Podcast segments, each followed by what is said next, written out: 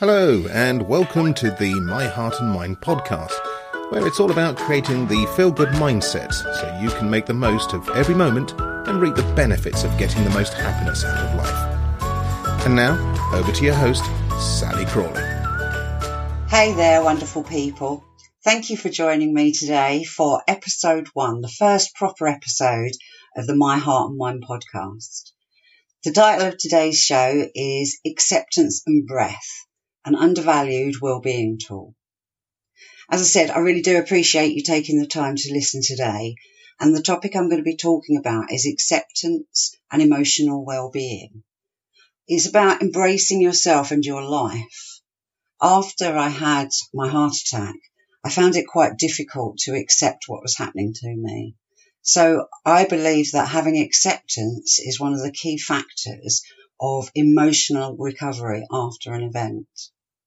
You'll learn by listening with me today and in future episodes to accept the situation, to accept yourself, accept what was before and what is now, along with any limitations or changes that there may be.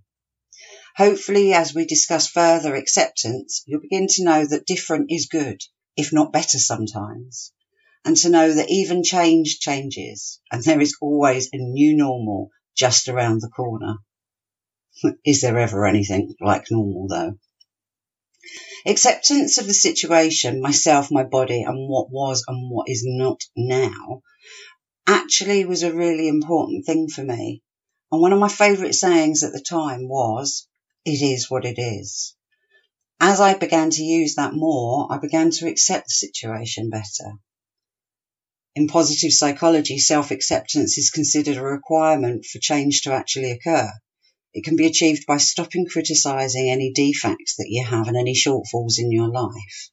And after you've had a real shock like a heart attack or um, cardiac arrest, it actually does feel like there are defects perhaps in your body, in your life, and in your world. In my mind, acceptance is about acknowledging that you and your situation is perfect in its imperfections. You are of unique worth Self-acceptance, though, is thought to be necessary for good mental health and emotional well-being. So are you ready to jump into today's show? Okay, so acceptance, as I've mentioned. It is about embracing yourself and your experience. And I thought what I'd do is I'd look up in a dictionary some of the definitions of the word acceptance. And then I'll share with you how I apply them to the emotional recovery after a heart health issue. So first of all, using the UK dictionary definition, A, it means a general agreement that something is satisfactory or right, or that someone should be included in a group. B, the act of agreeing to an offer, plan, or an invitation. And C, the fact of accepting a difficult or unpleasant situation. When your life changes, it can often be difficult to move forward. A key factor is about having acceptance of the situation in yourself. In positive psychology, I said that self acceptance is needed for change to occur. And it is really about stopping the criticism of your life and finding fault as you go along. Reflecting on those defini- definitions of the dictionary, I think that all three definitions play their part in recovery and living with heart disease or a cardiac event. So my first take on A would be it's having that feeling that your life is right for you right now, or at least satisfactory. You can't change the fact that you have experienced an issue with your heart. Your life will be different and it can be as good, if not better. I can even stretch the meaning to accepting that you are now part of a new group of people that are survivors and thrivers. So how does that fit for you? The next definition of acceptance, this is my take. Acceptance after a heart related health issue is about agreeing with yourself and your healthcare professionals a plan that you will accept and will live with to enable you to continue being a thriving survivor. This is both in lifestyle changes and in mental attitude. So you can see that acceptance for me is a really valuable part of healing the mind as the body recovers. And thirdly, for me, this one's the real full fit. Accepting the unpleasant or difficult situation. Well, hell yeah, we don't want to know that our body is not what it was before. We may want to fight against the unfairness of having to take medication, change our lifestyles, or even that we survived when others didn't. So, for me, in my mind, it's about acknowledging that you and your situation is perfect in its imperfections. You are unique. Self acceptance is thought to be necessary and it is a very good place to start during your physical and emotional well-being recovery. So, for a while after my heart attack, I was in denial of the situation. I wasn't educated enough to know the full impact on my body, my mind, or my life. Like many of you, I'm sure I had spent my whole life believing I was invincible. Then I had a heart attack. I felt betrayed by my body and I could no longer trust it or myself. It took me three days of having what I thought was heartburn before I actually sought out medical help because I couldn't believe anything serious would happen to me. After my diagnosis and the treatments, I was fearful and I was miserable. I had to try and hide it and pretend everything was all right when really I was fighting myself and my situation. I wanted everything to be normal. I had mood swings from tears to feelings of exaltation. I was fearful and I had little trust in myself or my future. I just couldn't understand the changes I was going through either. I stopped liking red wine and coffee. My daughter will tell you they are my signatures. And I wanted to feel safe and comfortable in my life, something that I had lost. Then I worked it out. And I worked out that I needed to accept myself, accept my new life, and my body as it was with its extra added bits. I also had to accept how my health and my recovery impacted on others too. So, why? Why am I focused on acceptance as one of the important parts of our recovery? So, what are the benefits of having an acceptance mindset? I think one of the big ones is about a regulation of your moods. It helps decrease symptoms of anxiety and depression and the fear of failure. And I had quite a bit of that after my heart attack. There is less desire to win the approval of others by pretending everything is okay. When I couldn't do the things that I used to, as I'm sure that many of you have found, there was less self critique and much more self kindness. Having an acceptance mindset can mean an increase in your positive emotions, a heightened sense of freedom and more independence. Your self worth and self esteem will rise, and you'll get more desire to live your life for yourself and not for others. Acceptance will also help you to be able to take more educated risks with confidence. You'll also have less worry about the consequences of your actions. So, my mission in general is to help you with your emotional rehabilitation after a cardiac event. I want to give you tips, tricks, ideas, and things that you can actually Im- use in your life that will make a real difference to the way that you feel. I really want you to feel good now. So, I've talked a bit about acceptance, and in the coming episodes, I'm going to share with you some of those tips and tricks and ideas and downloads, um, some of the ways that you can help move yourself into acceptance. It might be through listening to others' experiences, it might be finding out facts and information and ideas that you can try out and apply to help you move into acceptance in your own life and of your own situation. Some of the things that we're going to be talking about will be about affirmations, perhaps the attitude of gratitude. We're going to be talking about breath work. In fact, today is going to be one of the episodes where we talk about breathing. What about comparisonitis? That's not very good. It's actually one of those things that mean that we haven't accepted ourselves. I'm going to tell you all about feel good files, journaling, meditation, how to increase your self worth, smiling, laughter, understanding what change is and where you fit in with that. And I will also talk to you about writing your own story. So, what can I give you as a practical example today about breath? So, as I said, it is actually a very undervalued well-being tool. It's so easy to use, but many of us don't think about it, particularly when we're feeling very stressful or anxious. Yes, we all need to breathe to continue being alive, but did you know it can also affect how you feel? After I had my heart attack, which was while I had my leg in plaster, having had a ruptured Achilles tendon, I found that I was in a permanent state of anxiety. This increased when, eight weeks after my heart attack, I had a cancer diagnosis.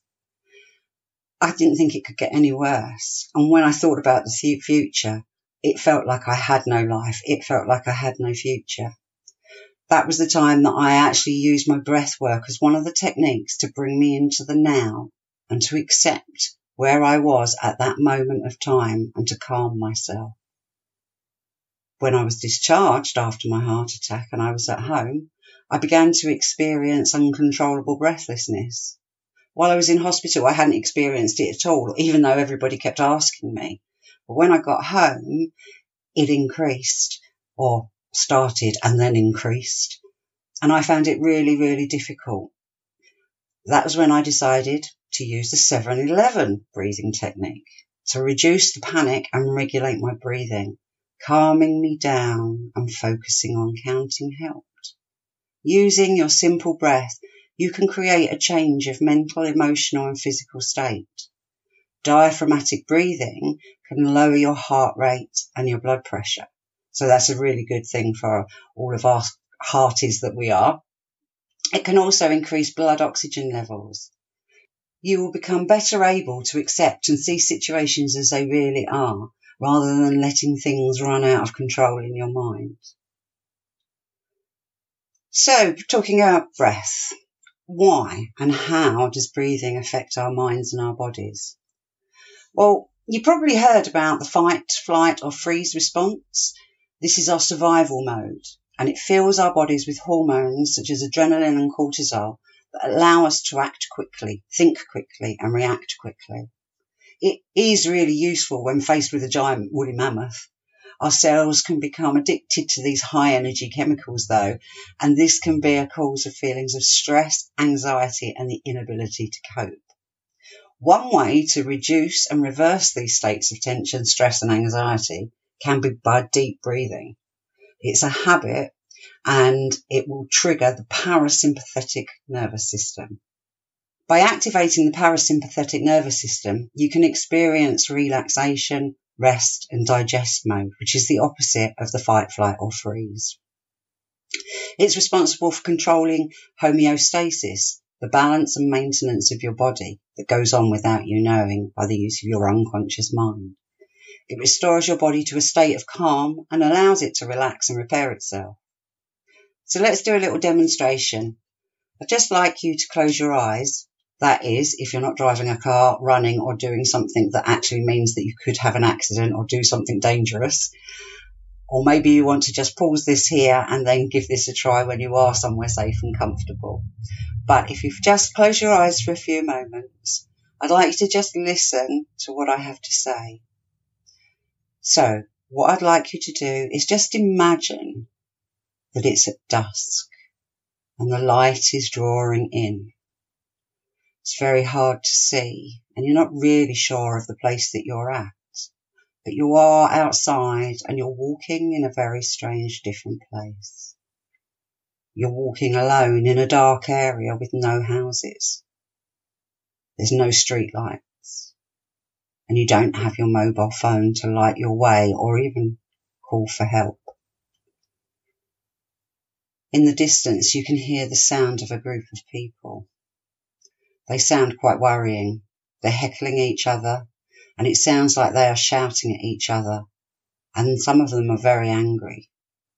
You can hear them getting closer and closer, and you can hear the sound of metal on railings, and it's getting much louder with much laughter that sounds quite sinister. As you carry on walking quite quickly, I would guess very fast. You are now entering an area of brightly lit streetlights. You can see brightness and clarity, and you begin to recognize some of the landmarks. You can see other people, and there are houses too. Bright lights, bright sunshine, everything is open, and it doesn't feel like there is anything to worry about. And most likely, as I've been telling this story, at the beginning, you would have taken a sharp intake of breath or have started breathing quite shallow. This would have triggered the part of your fight, flight, or freeze response from the sympathetic nervous system as adrenaline and cortisol begin to course through your body to save you.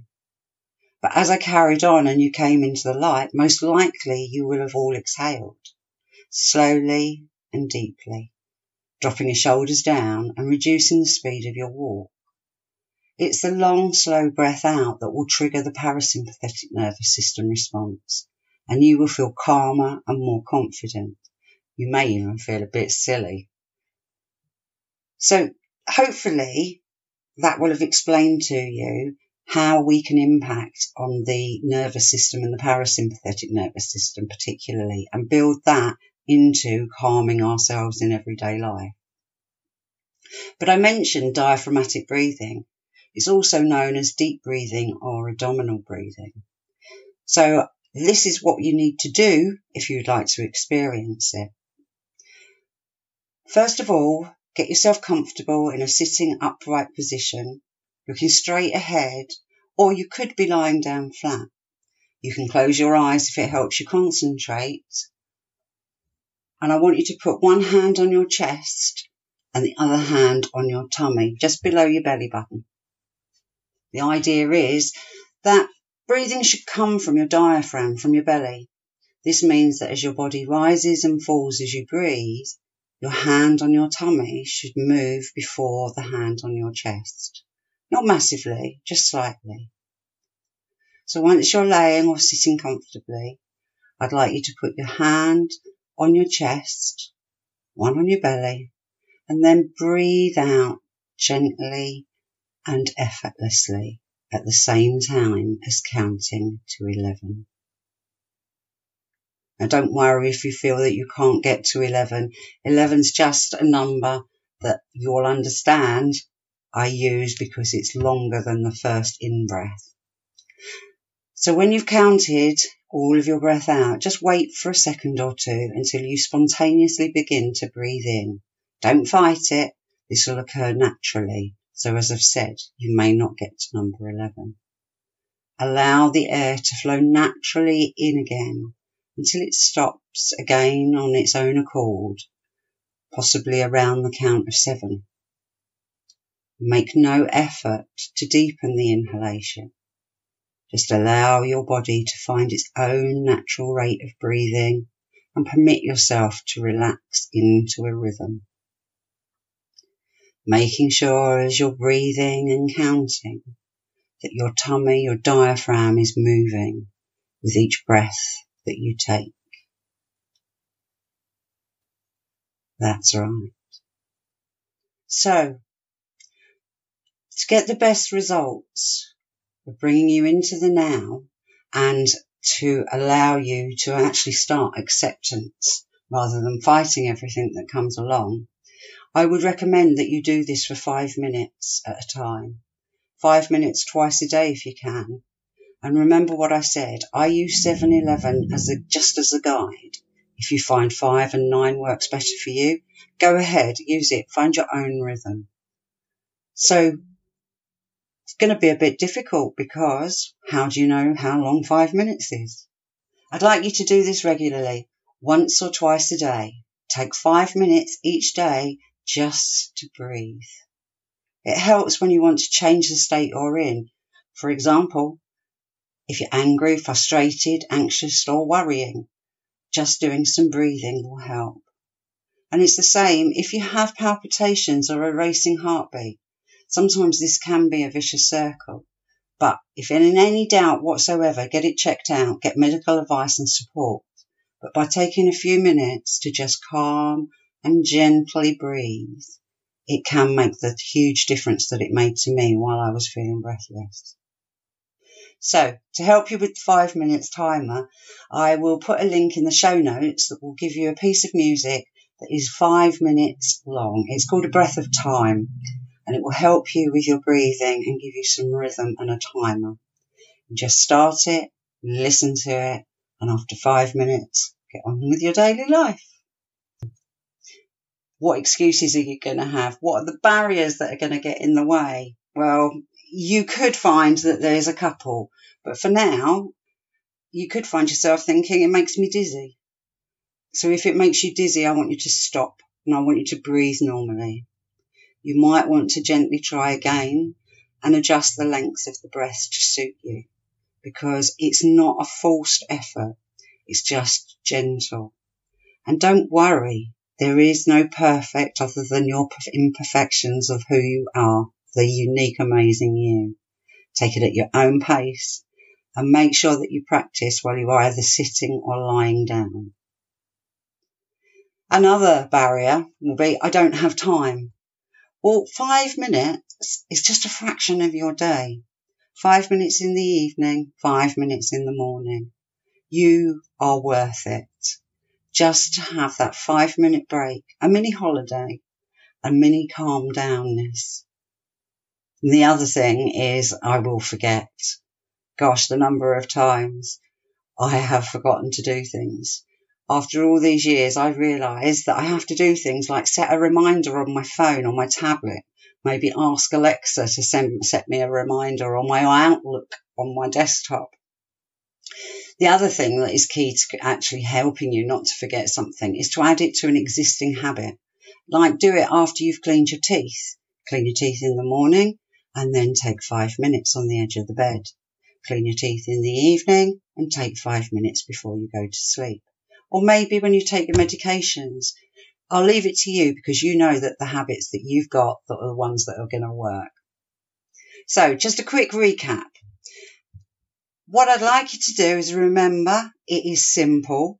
It's more difficult to explain than it is to actually do it. So if I just quickly go through this, get comfortable, close your eyes, one hand on your chest, the other hand on your belly button just below. Check your breathing. The hand on your stomach should just move first. Then breathe out gently and effortlessly to around the count of 11. Wait. And then breathe in naturally to around the count of seven. Allow your body to find its natural rate of breathing and relax into your own rhythm. So that wraps it up for today. I'll make sure that all the instructions are in the show notes along with the link to the piece of music. So thank you very much for coming with me. As the beat goes on, together we can love the life we live. Thank you. And just remember, it would really helped me if you'd subscribe to this podcast and definitely share it with anybody that you know. So next week, what are we going to be talking about? Um, I'm going to be talking about another one of my six stages of mindset, following on with energy. Energy, self care, getting a passion and a zest for your life. It will help you to gain energy to fuel your new life and any recovery that you need. This is your physical, mental, and emotional well being. In this instance, I'm talking about emotional energy. It has been found to influence decision making, thought processes, memories, and present experiences. So thank you once again. And remember, you can always find me and join the group on Facebook. It's the My Heart and Mind podcast group. Hope to see you over there soon. Thank you. Bye bye. You've been listening to Sally Crawley and the My Heart and Mind podcast, a show for you if you've had a heart attack, cardiac event, or other life changing experience and want to feel good.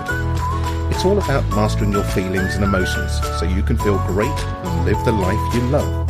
To find out more, visit www.myheartandmind.co.uk and note that that's an AND and not the ampersand character. Go be magnificent.